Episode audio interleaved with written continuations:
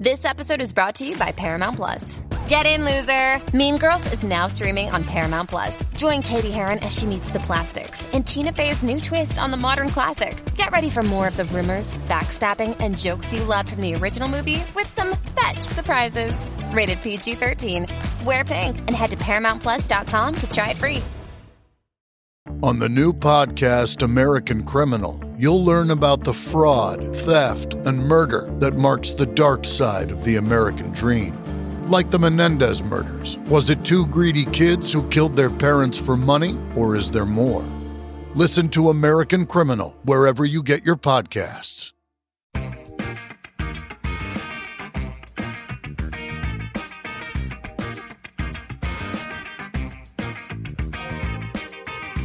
Hey everybody, welcome to Performance Anxiety. This week we feature level 5 drummer and founder Mark Feldman. How did he get Neil Peart's Chromey? We play smooth jazz in the gym, and Oz Noy helps us reach level 5. Pick up Mark Feldman's level 5 EP Sybil and follow him on social media. Follow us at Performance ANX on Twitter and Instagram. Buy stuff at www.performanceanx.threadless.com. Enjoy Mark Feldman and Mark Feldman's Level 5 this week on Performance Anxiety.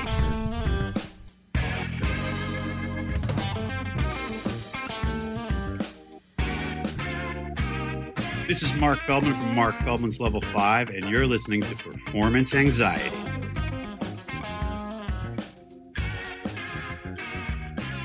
All right, man. Thanks. I appreciate it. Oh, no problem. I've got three teenagers right now, so it's uh, I totally understand what you're going through. Yeah.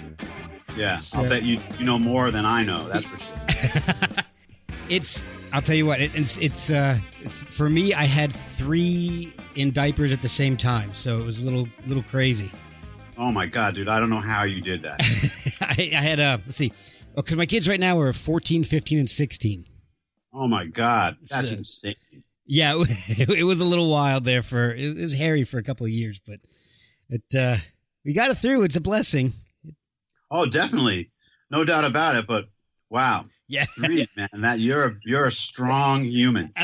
well, I appreciate that. That's that's uh, one reason why I end up doing two podcasts, a full time job, three kids, a wife, and uh, I don't get I only get paid for one of those things. So- Oh wow. All right, so you're you're based out of New York. I am. You, and so, how long have you been drumming? When did you pick up the drums? First of all, how old were you? Well, I was uh I was a little kid. I mean not a little kid. I, I was 13 Okay. and uh you know, I was like a typical 13-year-old listening to lots of music and the music that I was listening to um a lot of it was rock and there were a lot of great drummers in the music that I was checking out like John Bonham Okay. and Neil Peart, and uh, and I was like, wow, this stuff is really cool, man. I, and all I ever heard when I was listening to music usually was the drums. That was like what stood out. okay. Yeah, so I just started getting into it and asked my parents if I could take lessons, and you know they were totally supportive. And then I just started, you know, digging in. Oh, so so uh, what time period was this? Uh, like, was it the eighties, nineties? What? This is like, uh, let's see, let me do a little quick math. This is like seventies. This is like Okay. mid seventies. Oh, cool. So Okay. like yeah, like so when I grew up, like when I was a teenager, I grew up in Manhattan, right in New York City, and in Chelsea was like located uh really close to Madison Square Garden and Penn Station. So when I was a kid, when I was like in high school, I would go to Madison Square Garden and in the 70s at, at, at the garden I saw Kiss and Queen and I saw I saw Led Zeppelin at the garden in 1977 as Are a you- kid. I have that bootleg if you want it. Oh man, I do want it. well, get up with me. Yeah, get up with me. I'll, I'll see if I can dig it out. If Uh, there, there's a bootleg of of Zeppelin at the Garden on, in 1977. yeah, I'm, uh, I know I've got from. Uh, I know I've got seventy three and seventy. I think seventy five was what they used for "Song Remains the Same," I believe. And then 77. Yeah, I'm sure there's. If I don't have it, I'm sure there's one out there that I that I can source for you. Oh man, because I was there, man. Like I don't remember that much of it, Jeez. but I was definitely there. That's a hell of a show. What, what, was the first show that you remember seeing? Well, the first show that I ever saw, I I almost don't want to tell you because it was kind of embarrassing. Oh no! Now you got to tell me. But I will tell you because that's the whole thing. Um, the very first concert I ever went to in my young life was David Cassidy at Madison Madison Square Garden. Oh wow! Yeah, and I was into it, man, because you know I was um, I was a big Partridge Family uh, fan, and to me, like David Cassidy was like the ultimate rock star for me then. Like, oh yeah, yeah, he was, huge. Yeah, and Susan Dey. I was really into Susan Dey. Uh, what guy wasn't back then? Oh, I know. Man. God, she was so beautiful. Yeah. But I wanted to be David Cassidy, you know? Like, so I went to that concert. I was like the only dude there, pretty much. there were girls screaming. It was like the Beatles, man. Girls oh. were screaming.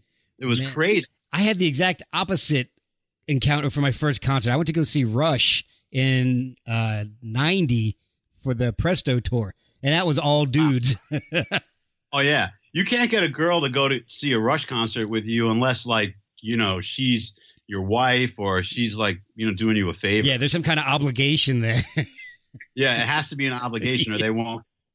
You know, yeah. Like my wife will be jazz and fusion shows with me, but there's like a joke about there's some running joke about how if you're a fusion musician, like you're not going to ever get laid. Basically, yeah, yeah, you picked the wrong genre. So, all right. So, yeah, you uh, one of the first things that yeah. that you gained any notoriety for was winning a contest, the Modern Drummer magazine's first uh, drum solo contest. When was right. when was that, and and how did you how did you get and do that, and what was uh, I mean, was it a, an original solo that you played, or was it something uh, that, that you you covered somebody else's tune? No, it was. Um, so it was 1988, and um, I had been like, I had gotten really serious about drumming at that point, and I was at Drummers Collective, which is this drum uh, school in New York City. Okay, and uh, so I was practicing a lot. I was really digging in at that point, and yeah, I saw this thing in Modern Drummer, and I was like a huge Rush fan. And you know, you were supposed to send in a cassette of you playing a drum solo, which was couldn't be any more than two minutes. Okay. And uh, you know, so the cassette part of it sort of lets you in on sort of how long ago this was. Yeah. And so I just went into a studio that a friend of mine had, and I just ran some solos. I had a I had a kind of an idea of what I wanted to do, and I improvised a whole bunch of them. And I just took the one that I thought was the best one and sent it in. And um, yeah, and lo and behold, the next thing I know, like a couple months later, is I got a letter in the mail from Neil Peart. Jeez. and um, you know, so it was kind of unbelievable, but it's uh, you know, it's like Wayne Gretzky says, you you miss every shot that you don't take. Exactly. So you were chosen out of uh, I think it was almost 1700 entries. Yeah. I mean, just so to be clear, it wasn't I wasn't like there were three winners, and I was one of three winners. Still, so God, yeah. No, I mean it. It was it was kind of uh, feels like almost like it didn't really happen because it was you know it's like it seems like some kind of crazy dream. Yeah, and uh, but yeah, there was like seventeen hundred entries from around the world, and yeah, that was something, so, man. I so do you, first of all, do you still have the letter from Neil? Uh, I do. I do have it. Oh, yeah. Awesome. And uh, what did you what did you get for winning the contest? Well, um, I got the drum set that Rush fans refer to as Chromey. Oh, really? Oh, so you know what that is, right? Yeah, yeah, yeah. All right. So for the people out there listening who don't know what that is, Chromey is the affectionate nickname that Rush fans gave the chrome Slingerland drum set. That was the first drum set that Neil played when he joined Rush, and it's the it's the drum set that is pictured on the cover of All the World. Man, all the words. That is. Um, I think I lost you for a second. Yeah, I've got a. We've had we're having some weird weather issues here. It's it's raining and it's the the connection's going in and out a little bit, but uh, that's what editing's for. Okay, good. But so you won the, the drum set that was that was on the cover of All the World's a Stage. right. Man, I I hate to ask the question, but do you still have it? No, and actually, but that there's a really good story to that. Oh, you got okay. Um, fire so away. I kept I kept it for a really long time. I, I kept it for over 20 years. Let's see, 88, 19, yeah, over about 20 years. It was in my parents' farmhouse uh, upstate. okay. and you know i have a i have a drum education business here in new york called bang the drum school and at the time this is like around 2010 something like that Okay. Uh, at that time the the business had grown to the point where i needed to move it to a different physical space and i was going to move from brooklyn into manhattan so, and i needed some money to build out the space that I was going to rent and make it into a really sweet drum teaching studio. Okay. So I thought to myself, how am I going to get this money to do this thing? So I thought, oh, wow, man, I've still got those Neil drums. What if we sold them? Um, with the help of Main Drag Music, this great um, music retailer in, in Brooklyn, we put them on eBay and we sold them and I and I got the money to you know build out my space and I got twenty five thousand dollars for them. Wow. Well, I, I'd say that's worth it then. Yeah. Man. Yeah, yeah, twenty five grand. And Jeez. so my my joke about it is that I played a drum solo and I got paid twenty five thousand dollars for it. that hey, you know what? I'll take that if if uh, anybody wants to pay me anything for this podcast. I'll Yeah. gladly I mean, take it. It might take twenty years. You'll have to sell the podcast twenty years and get twenty five thousand, but whatever.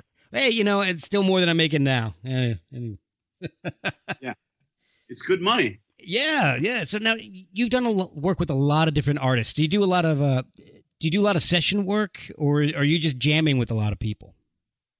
Well, both. I um I do session work and um you know, there's not as much session work these days as there used to be, but there still is session work in in you know, places like New York where I am. Yeah. And um and yeah, and I and I jam with a lot of people and um obviously I have my own band, but you know, one of the things that's fun about having a band like this is getting yourself out there and um meeting other people and you know having it lead to different uh, musical adventures. So besides the the contest, taking taking that contest out of the way, what was the first paying gig that you did that you for uh, that you ended up actually showing up on a recording? The first time I got hired to play on a record, it was sort of actually around the same time. Um, it was like in the late '80s, and it was interestingly enough, it was a smooth jazz record by Okay. a guy named Joe Taylor, who was like, he was, I don't know, he, he's probably not like on the tip of everyone's tongue now, but he was actually a somewhat known smooth jazz guy back then. Okay. And um, I don't really remember how I knew him. It was like a friend of a friend or whatever. And he had a recording session. He's like, "Hey man, why don't you come down here?"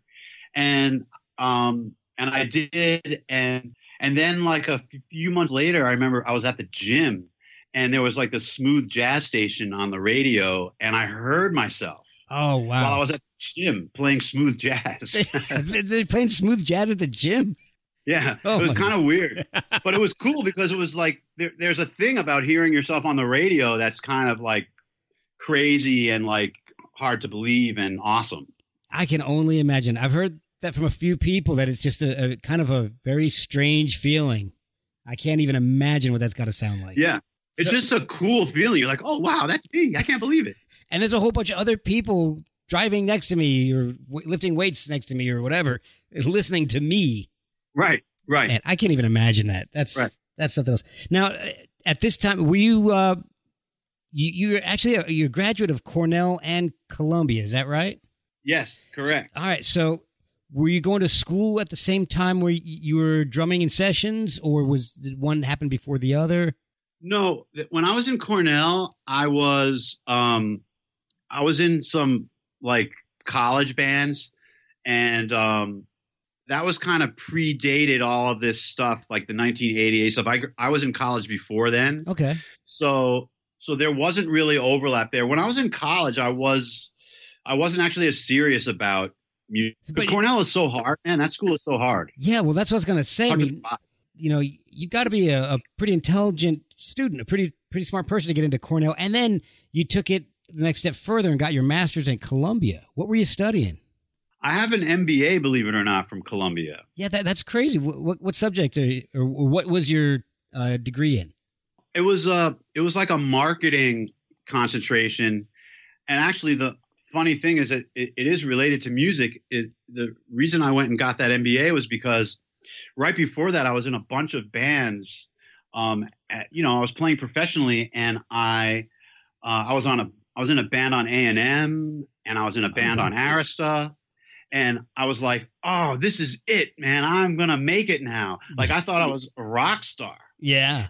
and both of those bands got dropped. Ah. And then I was like, oh man, this sucks. How am I going to make a living? So I kind of freaked out for a while and I went and I, I went to Columbia Business School and I got an MBA because I figured I needed to have some way to make money. Yeah. Yeah. well, having an MBA is a good way to do it.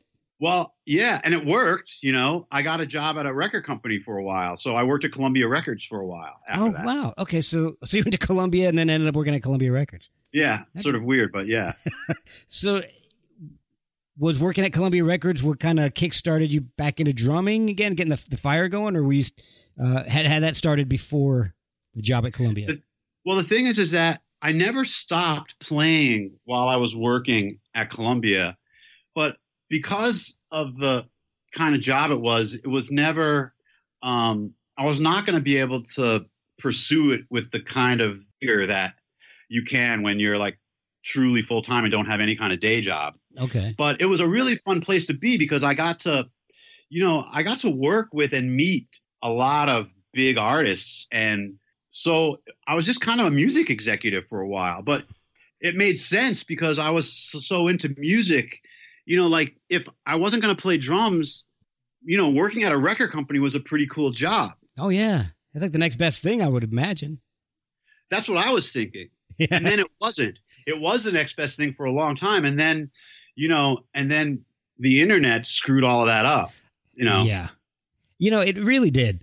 I mean, on, on one hand, it, it, it's done some amazing things. Like I can right now, I can find you your 1977 Led Zeppelin show at the Garden for, you know, in a, in a couple of keystrokes, but right? it's really screwed up the actual industry. Yeah, I mean, the, here's the thing, though. The truth of the matter is, the industry fucked up because they didn't know how to adjust, That's and they the tried. They tried to stop it. You know what I mean? But Yeah. the tide was too strong, and so in a way, if the record companies had all gotten together and been like, "Oh yeah, we're just going to make a streaming thing and we'll all share it," everything would have been fine. But instead, other companies that were weren't record companies were the ones who figured that out and did that, and then the record companies suffered, and that suffering was so intense that my job became untenable. And that's why I left. And I, so I left in 2006 and I, I dove back into drumming again. And so when you dive back into uh, dive back into drumming, is that when you start working with people like Oz Noy and G.E. Smith, uh, Joel Hextra? Let's see who else. You you ended up working with the Drifters and the Marvelettes. Is that when all Those that are- started to occur? Well, those are all different times, actually. So, like the the Drifters, the Marvelettes, Mar- Marshall Crenshaw, um, those were G.E. Smith. That was all sort of like pre business school stuff. Okay. So the thing that was kind of ironic was that I was doing it at a pretty high level before I freaked out and decided I needed to make money. yeah. So after that, you know, I, I just locked myself in a room after I quit that job in 2006. I actually just locked myself in a room for like three or four years, and all I did was practice. Oh wow! Because I had money, like I had made money, so I saved money. I got paid out when I left, and I was just like, okay, I don't have to work for a while, so I I'm just gonna get back to get my chops back together. So I was the guy who had was in this practice room who everyone thought was insane because I was practicing for like seven hours a day for like four years. Wow. That's so you know, crazy. I was psycho. Yeah, but in good. Well, you know what? You you bring that up. You you uh, one of the uh, the guys who recommend from what I'm reading, and you can tell me if this how accurate this is. Uh, one of the guys that that uh, helped you when you first started out as a drummer was uh, Kenny Aronoff. Is that right? Yeah. That now that yeah. guy. I, have seen uh, the um, uh, what was that movie he was just in? Um, Hired Guns. Oh yeah, yeah, Hired Guns. Yeah. That that was really good. So so you've known him for quite a while then. Yeah. So I met him on sort of my first big time recording session, which was that band that I mentioned before that was on A and M. Okay. So so the the way that happened was we were um, it was decided that the person who was going to produce our record was this guitar player named Mike Wanchic. And Mike Wanchic um, has been in Mellencamp's band for eons. Right, yeah. And so Mike Wanchic lives in Bloomington, Indiana. And he was like, and Mellencamp has a studio there. Right. So we recorded at Mellencamp's studio. Oh, cool. And and this was when like, you know, so Kenny was still in Mellencamp's band then and he lived in Bloomington. It was sort of a requirement if you were going to play with Mellencamp that you lived there. Ah, okay. So what happened was the A and R guys were like, "Oh yeah, man, you know you got to use Kenny Aronoff on the record because no one knows who this guy Mark Feldman is." Oh, and geez. right, so I almost got totally screwed. But what happened was my singer Bruce Henderson stood up for me and he was like, "Hey man, this guy Mark is a really good drummer and he's my drummer. You got to let him play on the record." So what they did was they compromised and they said, all right, well, we'll have Kenny play on all the songs that we think are going to be the hits, and we'll let Mark play on everything else. Oh God. So, which sounds sort of shitty, yeah. but the thing is, is that I kind of made it into a good situation because I got to hang out with Kenny Aronoff for like a month and a half and make a record with him being there and me watching him and him helping me. You know what I mean? That's so, fantastic. So that was pretty cool. Yeah. That's really And he's awesome. the nicest guy. He's the nicest guy ever. And he recommended me for some stuff after that. So yeah, he's helped me a lot. He's a great guy, Kenny. Oh, really great guy. That's and that's you know to get recommended by a guy of his stature in that in the business means a lot. So that's that's a ringing endorsement. Yeah, so I couldn't ask for anything better than that, you know. So it's humbling, and uh, and I I'm still appreciative to this day that um, he you know put my name out there for some stuff. Back to 2006 or so, when you, when you lock yourself in a room for four years and start drumming, is that when you you started to have the idea for the the band that you're in now, Level Five? Yeah, it was a little after that because for a while, I actually wanted to be a jazz drummer, believe it or not, like a straight up, full on, like straight ahead jazz drummer.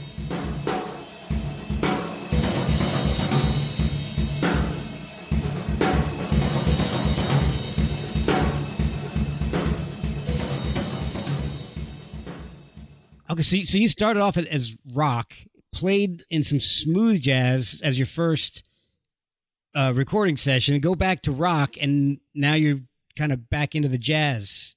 Yeah, yeah, and I had my own jazz trio then, actually. Oh wow! Um, and um, but then I kind of realized that like it was great that I did that because it's an important uh, type of playing to get into your uh, psyche and, and into your body. It helps you with everything else that you do. Okay. But ultimately, like in my heart and soul, like being a straight ahead jazz drummer really wasn't me.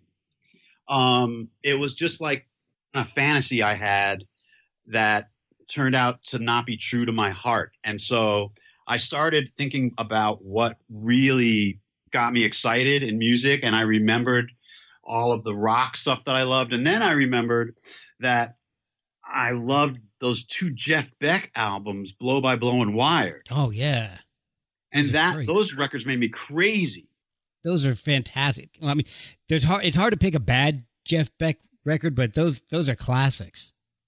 Right. Right. So now, I mean, there, there might be a bad Jeff Beck record, but I won't say anything. uh, especially not to him. Okay, here he's got a bit of a temper, I don't think he's coming on Is my podcast. true? I've, I've that heard- true? Yeah, I've heard he. I've heard he can blow up.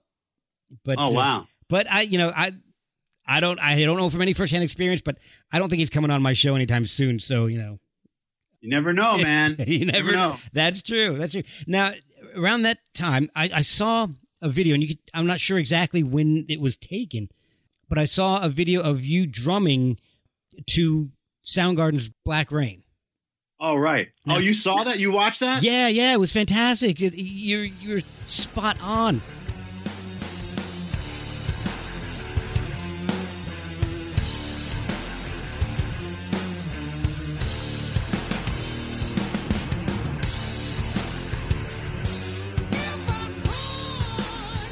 Oh, thanks, man. So how did how did that come about? I mean, that was an audition for Soundgarden after Matt Cameron decided to stick with Pearl Jam. Was that yeah, what that was? but the thing was, is like no one asked me to do it. What happened was I read, you know, I was reading. I love Soundgarden and I loved Matt Cameron, and I heard that Matt Cameron was going to tour with Pearl Jam that particular year. I think it was like 2014 or something. yeah, and and Pearl and Pearl Jam. I don't know why he. I would have never picked Pearl Jam, and I would have definitely picked money. Soundgarden if I had. yeah, I'm gonna go with money. Oh, for yeah. Right. So all right. So the guy's smart, right? And, but I thought, okay, Soundgarden, man, that shit is right up my alley. Like I thought, because that's like the perfect combination of sort of weird time signatures, but slamming kind of Bonham playing. You know, like I thought, oh man, I could kill this. So I was like, how do I get this gig? So I said, all right, I'm just going to make a a video and I'm going to send it to their management. So figured out that Gary Gersh was their manager. Now Gary Gersh, you know, he's he signed Nirvana. Like he used to be an A&R guy. oh, okay. And then he became so he's like a heavy guy he's managing them. yeah, yeah. And I made this video and I was like, okay, this is pretty good. I guess to send this to them. And um and I didn't hear anything. And so then I I called one of my friends who I I used to work with at Columbia Records, like who was my boss. I'm not going to mention his name, yeah, no. but he was like kind of a high level guy and he I said, "Hey man, can you help me like he so he called Gary Gersh and Gary Gersh checked out the video and then he started emailing me. oh like- wow. Yeah, so I, emailing me sort of the kind of the vibe of the emails was, "Hey Mark, I um you know, I'm going to Seattle this weekend to meet with a band. I'm not sure where they are with their drummer situation, but I'll keep you in the loop."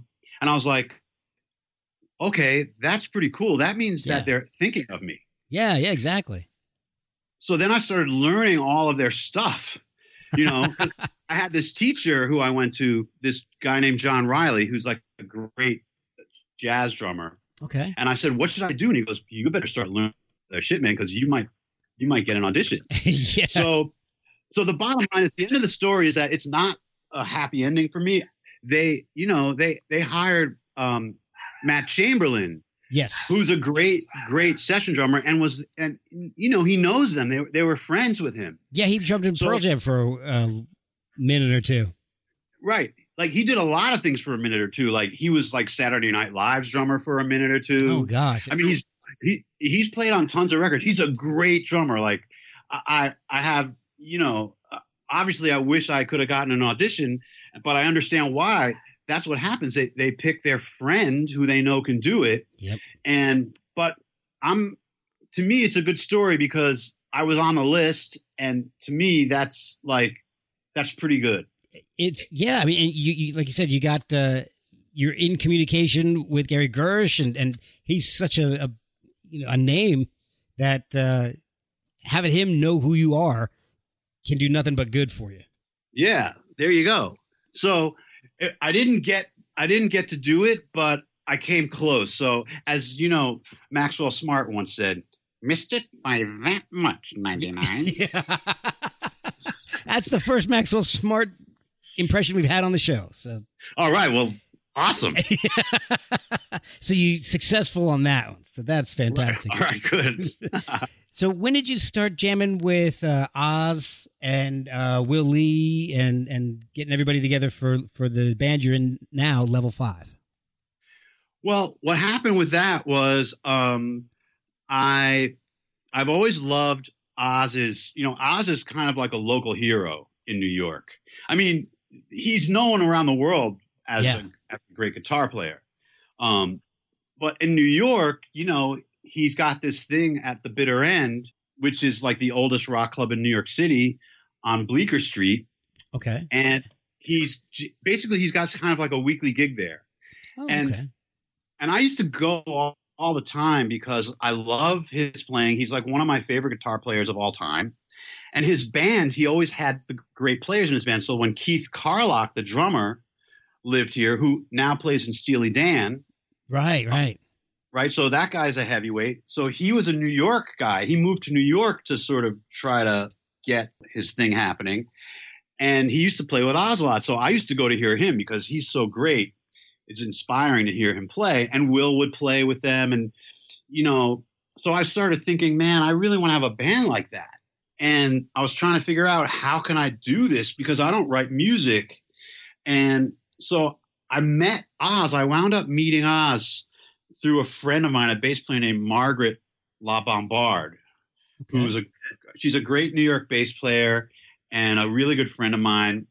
And and I was like, yeah, I really want to play with Oz. And she's like, shut up. She's like, I know Oz. She goes, so I used to go out with him. that sounds so New York. shut up. I, I, know like, him. What? Yeah, it's like, shut up. And I was like, what? She goes, yeah, I used to date him. I was like, shut oh. up. Man, this guy, so, I, I, used to live in New Jersey, so this is, I know exactly what you're talking about. Right. You get the lingo. Yeah. So I was like, cool. So I was like, I love Oz. I really want to play with him. So one day, like a few months later, Margaret calls me up and she's like, you won't believe what I'm going to fucking tell you. And I was like, what, what, what? She goes, well, she goes, Oz is doing a guitar clinic at the Fender showcase place. I forget where it was. It was like a crazy Fender showcase area they had in Midtown. Okay. And Oz is going to do this clinic and he needs a rhythm section to back him up. And I'm going to play bass and you're going to play drums. And I was like, shut up. so we did that. I got, so I got to play with him and then, you know, I became friendly with him. And then I, I thought to myself, why don't you just have Oz write songs for you? You don't. I don't write music. I needed to have music to have a place for this band to take off from. So okay. I called him and I asked him if he would compose for me, and he said yes. Oh, wow. and yeah, so that was great. So he wrote a bunch of songs for me, which were really great. And then I thought, okay, I still don't even have a band. Hmm, I wonder if Oz will play on them. So I called Oz. I was like, Oz, would you play on this stuff? He was like, Yeah, sure. And I was like, awesome. and then I thought, okay, I need a bass player. Hmm. I was like, hmm, Oz plays with Will. So I called Oz. I was like, hey, Oz, do you think Will would play with us? And he's like, yeah, here's his number, you know, write him or call him or whatever. So I was like, okay. So I reached out to Will and I was like, hey, Will, I'm doing this thing with Oz. And he was like, yeah, sure. So Will said yes. So everyone's saying yes to me. Like, I'm thinking, like I'm scared to call these people at first, you know? Yeah, and I know says, what you mean. Yes, so it's like it's a good lesson in like doing stuff that you want to do and not being scared of like going for it. That's that's fantastic, and the, the songs are, fa- are, are great. And you've just released. Is it has it come out officially? Uh, the Sybil yeah. EP. Okay, awesome. Yeah, it came out. It came out in uh February twenty second. It came out. Oh, cool. Okay, so yeah. so I can actually talk about this stuff. yeah, absolutely.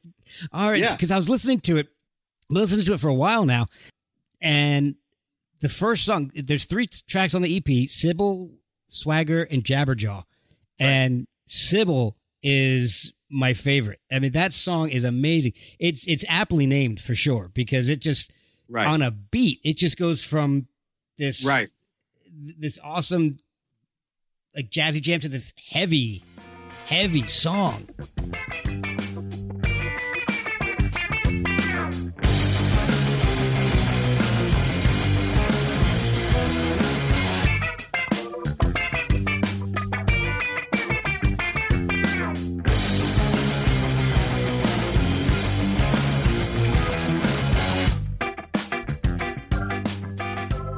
Right, right. How hard is it for you to make that transition?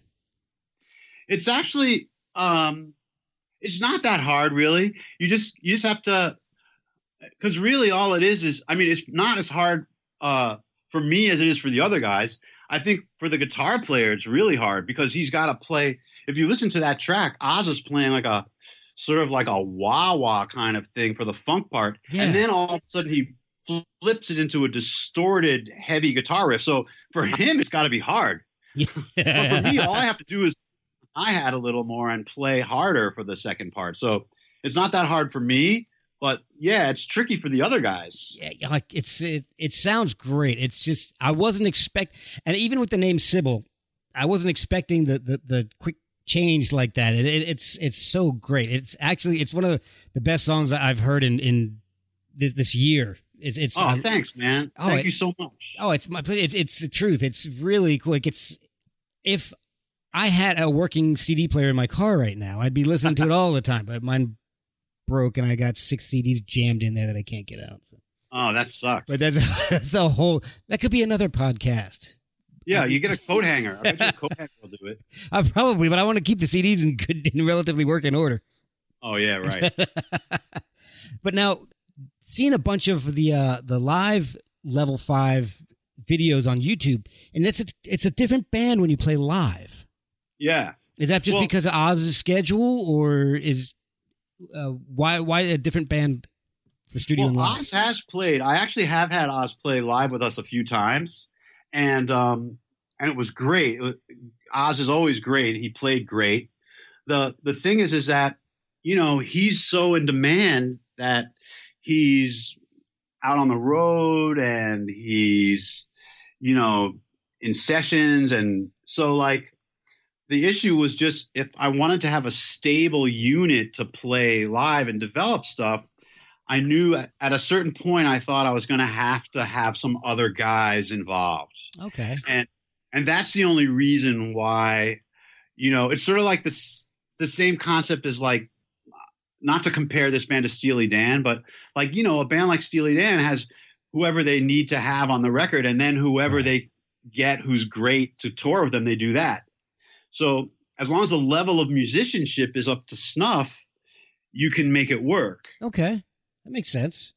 And I've also noticed that you have a lot of different original songs uh, that that you're playing live.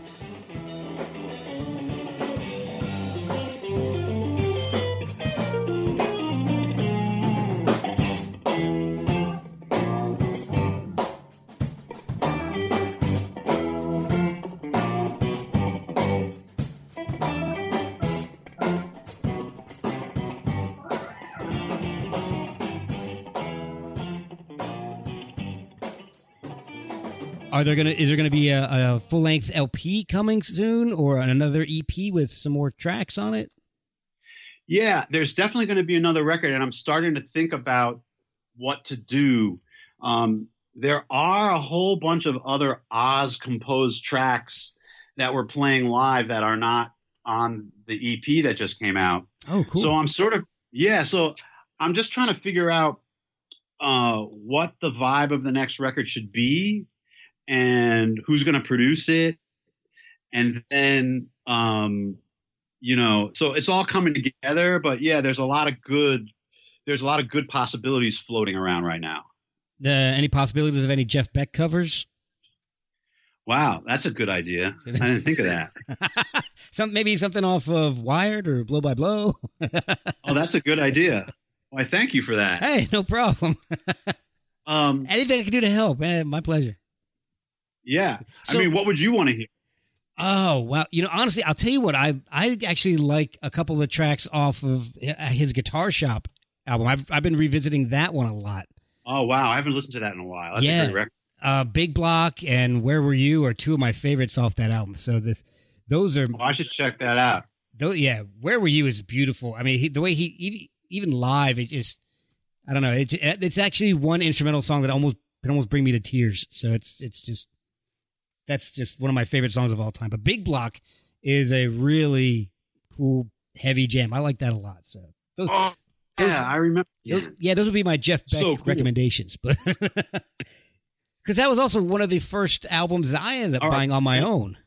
Oh wow. All right, so you and I are cut from the same cloth, my friend. Pretty much, yeah, pretty much. Uh, we could probably, I mean, hell, after this, we could talk forever about uh, new bands coming up. I've heard, I've heard some amazing stuff.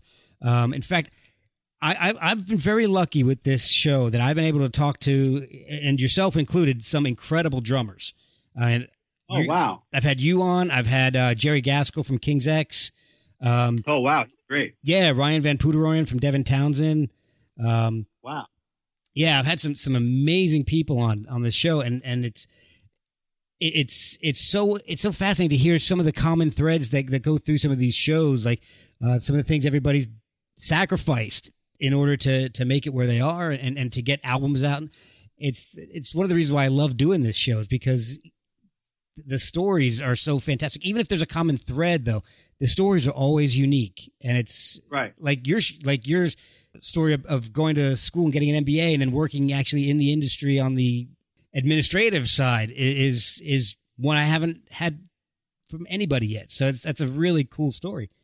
So oh, thanks. I, I'm that's one of the reasons I just love talking to people about uh, uh, some of the wild times, uh, interesting stories that they've they've uh, experienced in their life. So that being said, you guys uh, when on the album and live, you just you, you shift genres i- i- in the middle of a song. Um, if you're doing it live, with- I mean, maybe it's a, it's a song you guys are working on. Is there is there a, a leader? Does someone work out the direction the song's going to go beforehand, or is it an improv kind of a thing? Yeah, the the songs that have those kind of twists and turns, um, at least so far in our performances, those twists and turns are pretty well mapped out in advance. Okay. So we know what's going to happen. Like there's this one song that Oz wrote for me, um, which is called Opus One.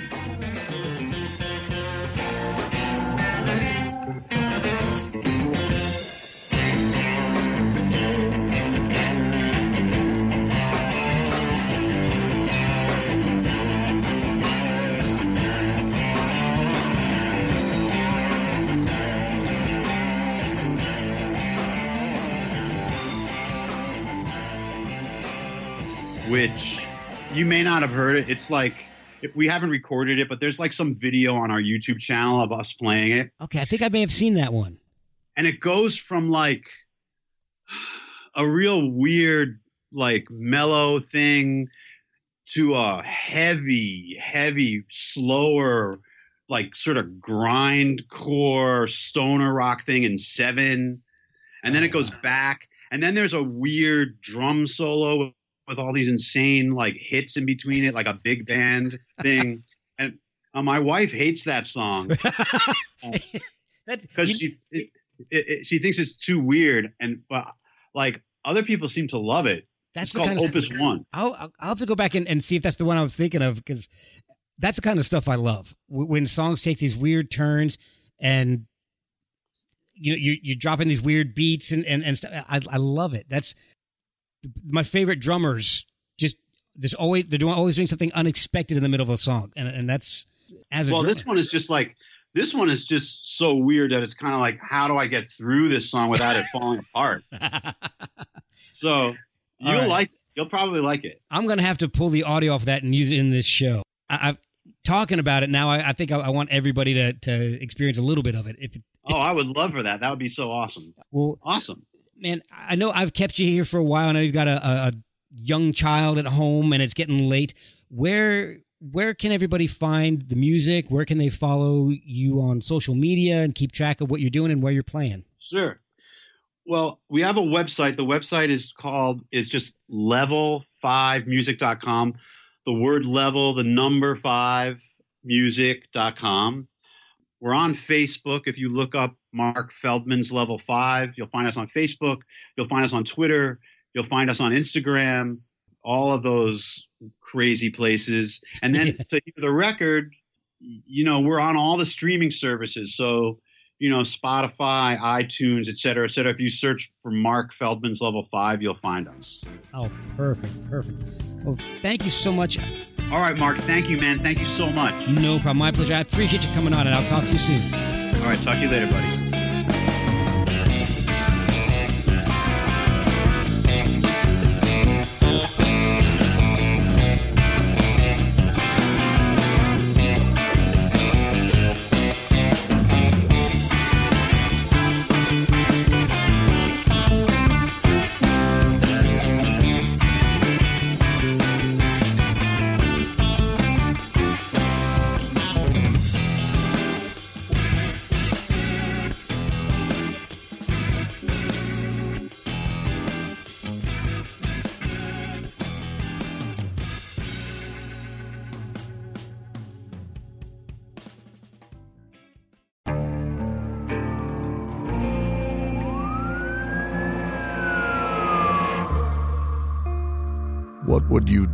Achieve the American dream?